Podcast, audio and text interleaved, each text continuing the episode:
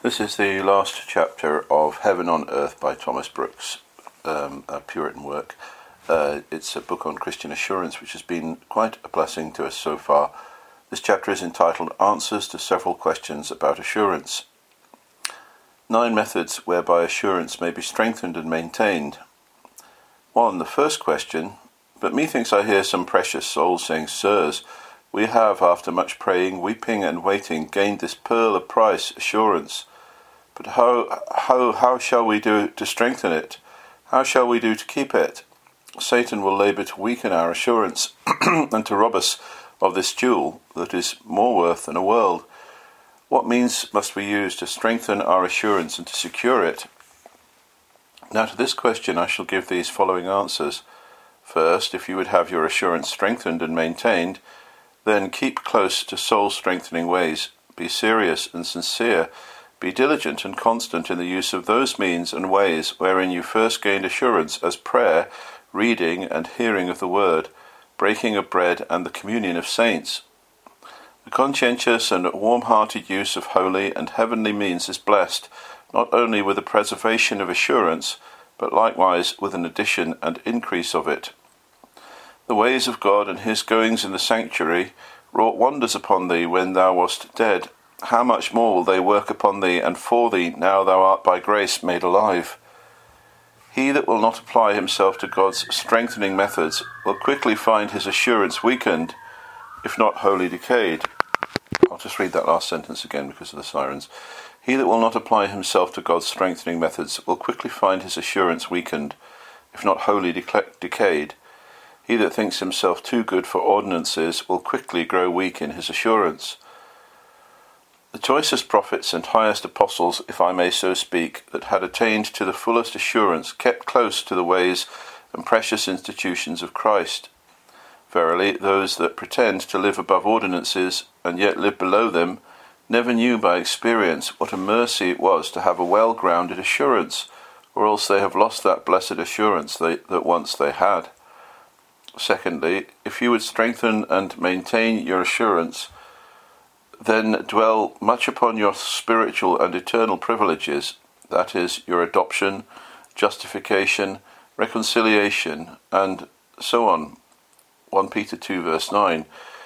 This you shall find by experience will mightily tend to the strengthening and maintaining of your assurance. He that neglects this rule will quickly find his sun to set in a cloud his harp to be turned into mourning, and his organ into the voice of them that weep. Job 30, verse 31. Thirdly, if you would strengthen and maintain your assurance, then see to it that your hearts run more out to Christ than to assurance, to the sun than to the beams, to the fountain than to the stream, to the root than to the branch, to the cause than to the effect. Song of Solomon 113. Assurance is sweet, but Christ is more sweet. Assurance is lovely, but Christ is altogether lovely. Song of Solomon 5 verse 16. Assurance is precious, but Christ is most precious. Proverbs 3 verse 15. Though assurance be a flower that yields much comfort and delight, yet it is but a flower. Though assurance be a precious box, yet it is but a box. Though assurance be a ring of gold, yet it is but a ring of gold. And what is the flower to the root? What is the box to the ointment? What is the ring to the pearl? No more is assurance as compared with Christ. Therefore, let the eye, thy eye and heart first, most, and last be fixed upon Christ. Then will assurance bed and board with thee. Otherwise, thou wilt quickly find thy summer to be turned into winter. Fourthly, if you would strengthen and maintain your assurance, then see to it that your hearts are more taken up with Christ than with your graces. Though grace be a glorious creature, yet it is but a creature. Therefore let grace have your eye, but be sure that Christ has your heart. Christ must have your heart. Christ will not allow your very graces to be co rivals with him. He that minds his graces more than Christ, or that sets his graces upon the throne with Christ, will quickly, fi- quickly find what it is to lose the face and favour of Christ. Your graces are but Christ's servants and handmaids you may look upon them, but you must not make a match with them. It is a reproach to Christ that those who have married the master should at the same time match with the servant. The queen may look upon her glittering courtiers, but she must live upon the king.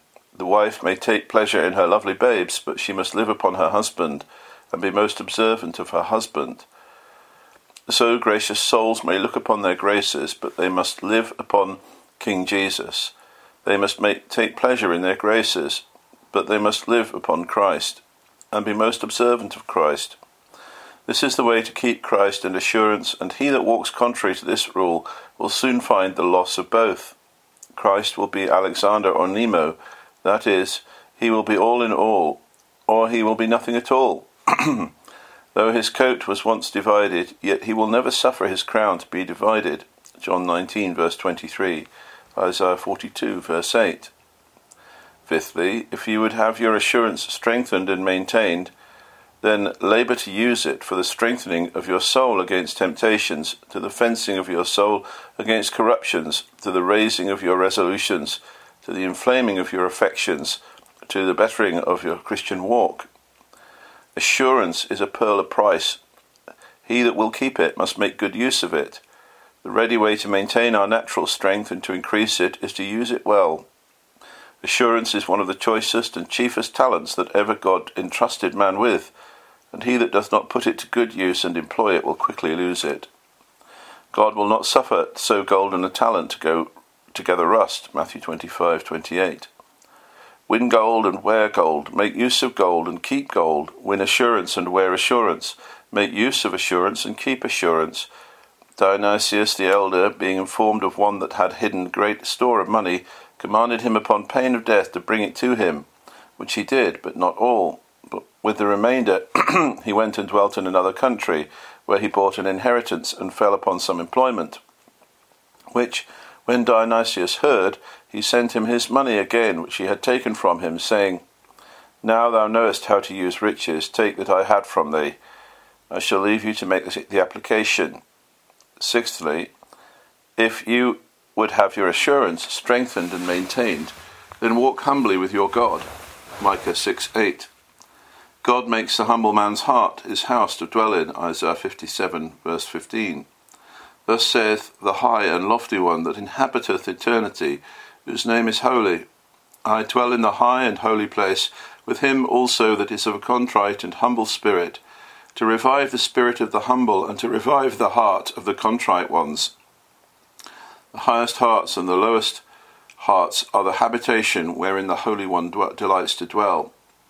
Now, this phrase, I will dwell with the humble, takes in several things. It includes God's care of the humble. It takes in God's assisting and strengthening of the humble. 3. It takes in God's protection. I will dwell with the humble, that is, I will protect him and secure him. Job 22 29. 4. It takes in God's sympathizing with the humble. 5. It takes in God's applying all suitable good to the humble. Isaiah 57 18 and 63 9. 6. It takes in God's ruling and overruling the heart and the affections of the humble. 7. It takes in God's teaching of the humble. But 8. And lastly, it includes and takes in a clearer, a fuller, and a larger manifestation and communication of God to humble souls. Psalm 10, verses 17 and 25, verse 9. Ah, saith God, I will dwell with the humble, that is, I will more richly, more abundantly, and more gloriously manifest and make known my grace and glory, my goodness and sweetness, my loving kindness and tenderness to humble souls. Now tell me, humble souls, will not God's dwelling thus with you contribute very much to the strengthening and maintaining of your assurance? James 4 6. But he giveth more grace, wherefore he saith, God resisteth the proud or as the Greek word emphatically signifies, he sets himself in battle array against the proud, but giveth grace to the humble. Humility is both a grace and a vessel to receive grace. God pours in grace into humble souls as men pour liquor into an empty vessel. And verily, the more grace you have, the more will your assurance be strengthened and maintained. Well, remember this. The humble man's mercies are the sweetest mercies, the greatest mercies, the most growing and thriving mercies, the most blessed and sanctified mercies, and the most lasting and abiding mercies. Therefore, as you would have your assurance strengthened and maintained, walk humbly with your God. I say again, walk humbly. Walk humbly with your God, and you shall wear the crown of assurance to your grave. Seventhly, if you would keep and maintain your assurance, then take heed and watch against those particular sins by which other saints have lost their assurance. Take heed of carnal confidence and security. David lost his assurance by not guarding his heart against those evils. Psalms, Psalm 30, verses 6 and 7. Again, take heed of a light, careless, and negligent spirit in holy and spiritual things. The spouse in the Song of Solomon lost her assurance and her sweet communion with Christ by her careless spirit. Song of Solomon 5 verses 2, 3 6, and 6 compared. Again, take heed of a stout and unyielding spirit under the afflicting hand of God. This made God hide his face from them. Isaiah 57 verse 17. In a word, take heed of tasting of forbidden fruit, remembering what Adam lost by a taste. Eighthly, if you would maintain and keep your assurance, then frequently and seriously consider the wonderful difficulty of recovering assurance when it is lost. Oh, the sighs, the groans, the complaints, the prayers, the tears, the heart-rending, and the soul bleeding that the recovery of thy lost assurance will cost. The gaining of assurance at first cost thee dear, but the regaining of it, if thou wouldst, shouldst be so unhappy to, as to lose it, will put thee to more pains and charge. Of the two, it is easier to keep assurance now that thou, thou hast it, than to recover it when thou hast lost it. It is easier to keep the house in repair than when it is fallen to build it up. Ninthly and lastly, consider solemnly the sad and woeful evils and inconveniences that will certainly follow upon the loss of your assurance. I will only touch upon a few. One, none of the precious things of Christ will be so sweet to thee as formerly they have been. Two, you will neither be so fervent in duty, nor so frequent in duty, nor so abundant in duty, nor so spiritual in duty, nor so lively in duty, nor so cheerful in duty as formerly you have been. Three, afflictions will sooner sink you, temptations will sooner overcome you, oppositions will sooner discourage you. Four, your mercies will be bitter, your life a burden and death, a terror to you. You will be weary of living and yet afraid of dying. Six methods whereby souls which have lost assurance may be kept from fainting. Now, the second question is this Suppose souls had not been so careful to keep and maintain their assurance as they should have been, but upon one account or another have left that blessed assurance that once they had, how may such sad souls be supported and kept from fainting, sinking, and languishing under the loss of assurance? To this question I shall give these following answers. First, souls that have lost that sweet assurance that once they had may be supported and kept from fainting and sinking by considering that, though they have lost their assurance, yet they have not lost their sonship. For once sons, always sons. You are sons, though dejected sons. You are sons, though comfortless sons. You are sons, though mourning sons. Romans 8 15 to 17. Once children, always children. Once heirs, always heirs. Once beloved, always beloved. Once happy, always happy. 2 Samuel 23, verse 5. Although my house be not so with God, yet he hath made with me an everlasting covenant, ordered in all things and sure. For this is all my salvation, and all my desire, although he make it not to grow. Well, says David, though neither myself nor my house have been so exact and perfect in our walkings before God as we should, for we have broken our covenants with him, and dealt unworthily by him, and turned our backs upon him. Yet he hath made with me an everlasting covenant. He hath engaged himself to an everlasting covenant, that he will be my father, and that I shall be his son. And this is my salvation, and the everlasting ground of consolation and support to my soul. The second support is this Consider that though your comfort, joy, and peace doth depend much upon your assurance, Yet your eternal happiness and blessedness doth not depend upon your assurance. If it did, you might be happy and miserable in a day, ay, in an hour. Your happiness lies in your union with God, in your communion with God, in your interest in God, and not in your seeing and knowing your interest. Your joy and comfort lies in your seeing and knowing your interest in God, but your everlasting happiness lies in your being interested in God. The welfare and happiness of the, of the child lies in the interest that he hath in his father, But the joy and comfort of the child lies in the seeing and his knowing of his interest in the Father. It is so between the Lord and believers, Psalm 144, verse 15. Happy is the people that is in such a case. Yea, happy is that people whose God is the Lord. Among the philosophers, there were 280 opinions concerning happiness, some affirming happiness to lie in one thing, some in another. Ah, but the Spirit and Word are taught that happiness lies in our oneness with God. But by the Spirit and Word, we are taught that happiness lies in our oneness with God, in our nearness and dearness to God, and in our conformity to God. Mark the Scripture pronounces him happy whose hope is in God, though he lack assurance. Psalm 146, verse 5. Happy is he that hath the God of Jacob for his help, whose hope is in the Lord his God.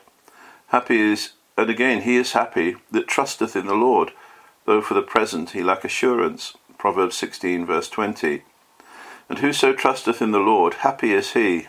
Again, he is happy that feareth the Lord, that hath set up God as the object of his fear, though he lack assurance of the love of God. Proverbs 28, 14. Happy is the man that feareth always, that fears to offend, that fears to disobey, that fears to rebel again, that fears to rebel. Again, he is happy that believes in Christ, that rests and stays upon Christ, as the Scriptures everywhere testify, though he may lack assurance. Happiness lies not in any transient act of the Spirit, as assurance is, but in the more permanent and lasting acts of the Spirit. The philosopher could say that he was never a happy man that might afterwards become miserable. If a man's eternal happiness did lie in the assurance of his happiness, then might a man be crowned with Xerxes' steersman in the morning and beheaded with him in the evening of the same day.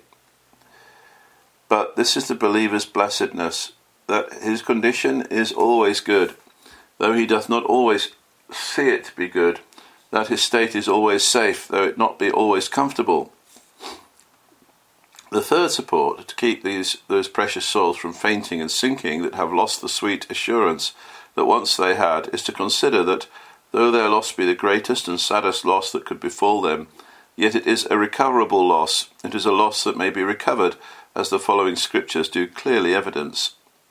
And uh, I'll read this slowly, and of course, if you want to, you, you may pause and um, look up these scriptures. Psalm 71, 20, 21, and 42. 5 verses 7 and 8. Isaiah 54 verses 7 and 8. Micah 7, 18 and 19. Song of Solomon chapter 3 verse 4. And Psalm 84 verse 11 and so on.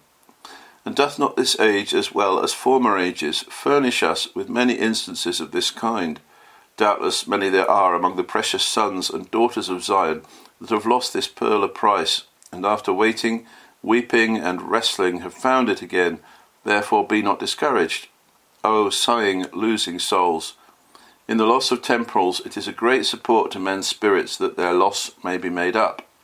And why should it not be so in spirituals also? The fourth support to keep their hearts from sinking and breaking that have lost the sweet assurance that once they had is seriously to consider that your loss is no greater and no sadder than what the noblest and the choicest saints have sustained, as you may see by comparing the following scriptures together Psalm 30, verses 6, 7, and 51. Uh, sorry, uh, 6 and 7, and Psalm 51, verse 12. Job 23, verses 8 and 9. Isaiah chapter 8 and verse 17. Those who were once the worthies of this world, and who are now triumphing in that other world among the princes of glory, sometimes lost the sweet assurance and sense of divine love and favour that they usually enjoyed. Therefore, let not your spirits faint and fail. In temporal trials, it is a comfort and a support to have companions with us. And why should it not much more be so in spirituals? Acts 16. The fifth support to bear up their spirits that have lost the sweet assurance that once they had is for them to remember and seriously mind that though they have lost assurance, yet they have not lost the blessed breathings and sweet influences of the Spirit upon them. Witness their love to Christ, their longing after Christ, their fear of offending Christ, their care to please Christ, their high esteem of Christ, and their mourning for the dishonours that they themselves or others are done to Christ by themselves or others. A man may enjoy the warmth, heat, and influence of the sun when he hath lost the sight of the sun. David hath lost his assurance when he hath lost the sight of the sun, and yet he enjoyed the warmth and influences of, of it upon his heart, as is evident in Psalm 51. Though thy sun, O Christian, be set in a cloud, yet it will rise again, and in the interim thou hast and dost enjoy the warmth and influences of the sun. Therefore, sorrow not, mourn not as one without hope. Those warm influences that the Sun of Righteousness hath now upon thy heart are infallible evidences that he will shine forth and smile upon thee as in the days of old. Therefore, let thy bow still abide in strength. Psalm 42, verses 5, 7, 8, and 11. The sixth support to keep their hearts from fainting and sinking that have lost that sweet assurance that once they had is seriously to consider that it will be but as a day, but as a short day, before the loss of their assurance shall be made up with a more clear, full, perfect, and complete enjoyment of God. Ere long, O mourning soul, thy sun shall rise and never set, thy joy and comfort shall be always fresh and green. God shall comfort thee on every side. It shall be night with thee no more. Thou shalt be always in the bosom of God. Isaiah 57, verses 18 to 20. Psalm 71, verses 20 and 21. Thou which hast showed me great and sore troubles shalt quicken me again, and shalt bring me up again from the depth of the earth. Thou shalt increase my greatness, and comfort me on every side. The day is at hand, O perplexed soul, when thou shalt have smiles without frowns, light without darkness, day without night, wine without water, sweet without bitter, and joy without sorrow. The year of Jubilee is at hand Thou now sowest in tears, thou shalt shortly reap in joy. Yea, everlasting joy shall be upon thy head, and sorrow and sighing shall flee away. Therefore faint not. Five methods whereby souls which have lost assurance may recover it. The third question is this What means must souls use to recover assurance when it is lost? It shall give a few short answers. I shall give a few short answers to this question, and so draw to a close. First, if thou wouldst recover assurance, then thou must labour diligently to find out that sin, that Achan, that hath robbed thee of thy assurance. Surely it is not for infirmities, but enormities that God hath put out thy candle, and caused thy sun to set at noon. Surely thou hast been feeding on, I say not tasting of, forbidden fruit, that God hath stripped thee of thy robes, and taken the crown from off thy head, and turned thee out of paradise but this is not all. Therefore, in the second place, weep much, mourn much over Achan, over those wickednesses that have turned thy day into night, thy rejoicing into sighing. David doth thus in Psalm 51, and God takes him up from his knees and restores to him the joy of his salvation. Though God be displeased with your sins, yet he is well pleased with your tears. The promise is that he will revive the spirit of the contrite. Isaiah 57:15. It is said of Abraham that he turned his face toward the Garden of Eden, and from his heart lamented his fall. Ah, losing souls, turn your face towards heaven, and from your hearts lament your fall, your lament your loss. Nothing moves God like penitent tears. No sooner doth Ephraim weep over his sins, but the compassions of God are stirring towards him, and God cannot hold, but he must proclaim to the world that mourning Ephraim, bemoaning Ephraim, is his dear son, his pleasant child, and that he will surely have mercy on him. Whereas the Hebrew hath it, I will have mercy, have mercy on him, or I will abundantly have mercy on him. Jeremiah 31, verses 18 to 20.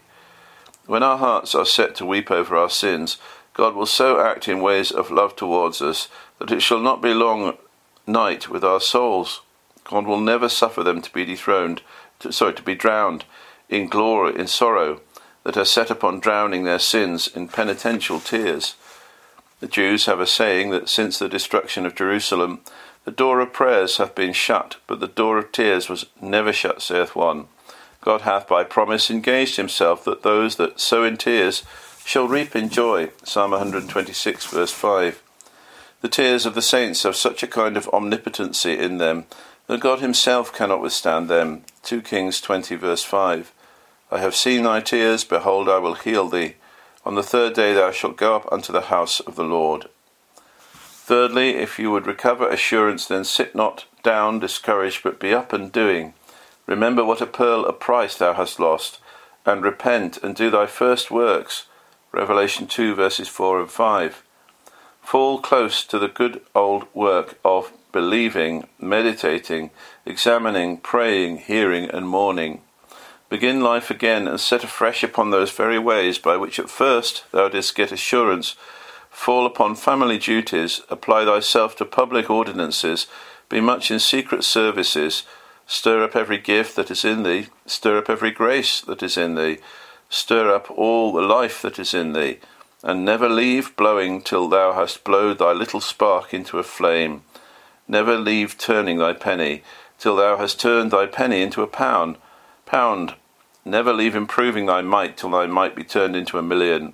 God will be found in the use of means, and he will restore our lost mercies in the use of means. Psalm 22, verse 26. But this is not all. Therefore, in the fourth place, wait patiently upon the Lord. David did so, and at length the Lord brought him out of a horrible pit, or out of a pit of noise and confusion, and set his feet upon a rock, and established his goings, and put a new song of praise into his mouth. Psalm 40, verses 1 to 3. God never have failed, and never will fail the waiting soul. Though God loves to try the patience of his children, yet he doth not love to tire out the patience of his children. Therefore he will not contend for ever, neither will he be always wroth, lest the spirits of his people should fail. Isaiah 57, verses 16 to 19. Assurance is a jewel worth waiting for. It is a pearl that God gives to none but such as have waited long at mercy's door. It is a crown that every one must win by patient waiting before he can wear it. God doth not think the greatest mercy is too good for waiting souls, though he knows the least mercy is too good for impatient thoughts. The breasts of the promises lie fair and open to waiting souls. Isaiah uh, 30:18 and 64:4 and 49:23. The waiting soul shall have anything of God, but the froward and impatient soul gets nothing from God but frowns and blows and wounds and broken bones. Sad souls would do well to make that text their bosom companion. John 14:18. I will not leave you comfortless or orphans. I will come to you and also Hebrews 10 verses 36 and 37 For ye have need of patience, that after ye have done the will of God, ye might receive the promise. For yet a little while, as it is in the Greek, and he, he will he that shall come will come and will not tarry. Fifthly and lastly, if you would recover assurance, then take heed of refusing comforts when God brings them to your door. Take heed of throwing away gospel cordials.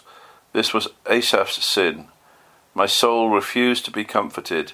God comes and offers love to the soul, and the soul refuses it. God comes and spreads the promises of consolation before the soul, and the soul refuses to look upon them. God comes and makes tenders of the riches of grace, and the soul refuses to accept them. Sometimes the hand, the man that brings the cordial, is not liked, and therefore men refuse it. Well, remember this when gold is offered, Men care not how great or how base he is that offers it. Neither should we care by whom the cordials and consolations of the gospel are offered to us, whether they are offered by the hand of Isaiah, a prophet of the royal blood, as some think, or by Amos from amongst the herdsmen of Tekoa. If the sweetmeats of heaven are set before thee, it is thy wisdom and thy duty to taste of them, and to feed upon them without stumbling at the hand that presents them. Conclusion I shall now make a few short uses of what hath been said, and so conclude. 1. The first use. You have that assurance. Be thankful for it. It is a jewel worth more than heaven and earth. Therefore be thankful. Assurance is a mercy, nobly descended. It is from above. Man is not born with it in his heart, as he is with a tongue in his mouth. James 1:17. Assurance is a peculiar mercy. It is a flower of paradise that God sticks only in his children's bosoms. Assurance is a mercy sweetening mercy. It is a mercy that puts the garland upon all our mercies. Assurance makes every bitter sweet and every sweet more sweet. He enjoys little that lacks it. He lacks nothing that enjoys it. Therefore be you thankful that, uh, that have and do find the sweetness of it. If Philip, king of Macedonia, rejoiced that Alexander his son was born in the days of Aristotle, how much more cause have you to rejoice, upon those, whose heads the Lord hath put the crown of assurance, a crown of more worth and weight than all princes' crowns in the world? The second use, if God hath given you assurance, then do not envy the outward felicity and happiness of the men of the world. Psalm 37, verses 17 and 18, and Proverbs 23, verse 17. Indeed, what are mountains of dust to mountains of gold? What are stones of the street to rocks of pearl? What are crowns of thorns to crowns of gold? No more are all the treasures, honours, pleasures, and favours of this world to assurance. The envious man hath so many tortures as the envied hath praises. Envy justly kills and torments the envious. The men of the world are real objects of pity, but not of envy. Who envies the prisoner at the bar? Who envies the malefactor that is going to execution? Who envies the dead man that is going to his grave? God hath done more for thee by giving thee assurance than if he had given thee all the world, yea, ten thousand worlds when the Spanish ambassador boasted that his master was king of such a place and of such a place and of such a place, the French ambassador answered, My master is king of France, king of France, king of France, signifying that by that by that France was of as much worth as all the kingdoms under the power of the king of Spain. Ah, Christians, when the men of the world shall cry out, Oh, their riches, oh, their honours, oh, their preferments, you may well cry out, Oh, assurance, assurance, assurance. There being more real worth and glory in that than is to be found in all the wealth and glory of the world.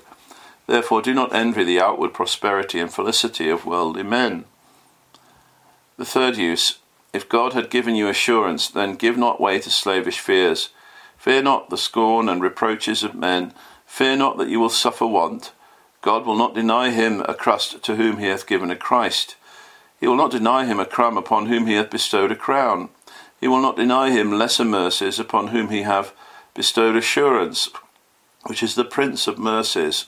Fear not death, for why shouldst thou fear death that hast assurance of a better life?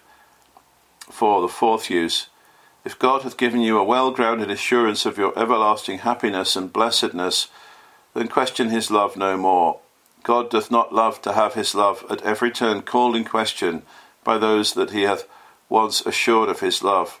He doth expect that as no sin of ours doth make any substantial alteration in his affections to us, so not even his sharpest dispensations should make any alteration in our thoughts and affections towards him. Psalm 89, verses 30 to 35, Jeremiah 31, verse 3, Ecclesiastes 9, verse 8.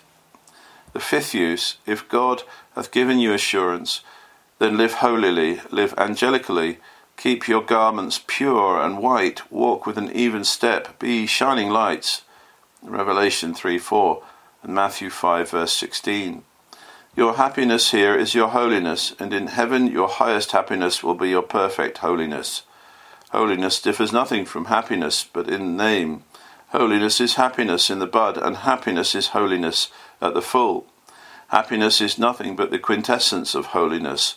The more holy any man is, the more the Lord loves him. John 14, verses 21 to 23. Augustine doth excellently observe in his tract on John um, 1.14 that God loveth the humanity of Christ more than that of any other man, because he was fuller of grace and truth than any other man. The philosopher could say, Without virtue, God is but an empty name. So are all our professions without holiness. Holiness is the very marrow and quintessence of all religion. Holiness is God stamped and printed upon the soul. It is Christ formed in the heart. It is our light, our life, our beauty, our glory, our joy, our crown, our heaven, our all. The holy soul is happy in life and blessed in death, and shall be transcendently glorious in the morning of the resurrection when Christ shall say, Lo, here am I, and my holy ones who are my joy. Lo, here am I, and my holy ones who are my crown. And therefore upon the heads of these holy ones will I set an immortal crown. Even so, Amen, Lord Jesus.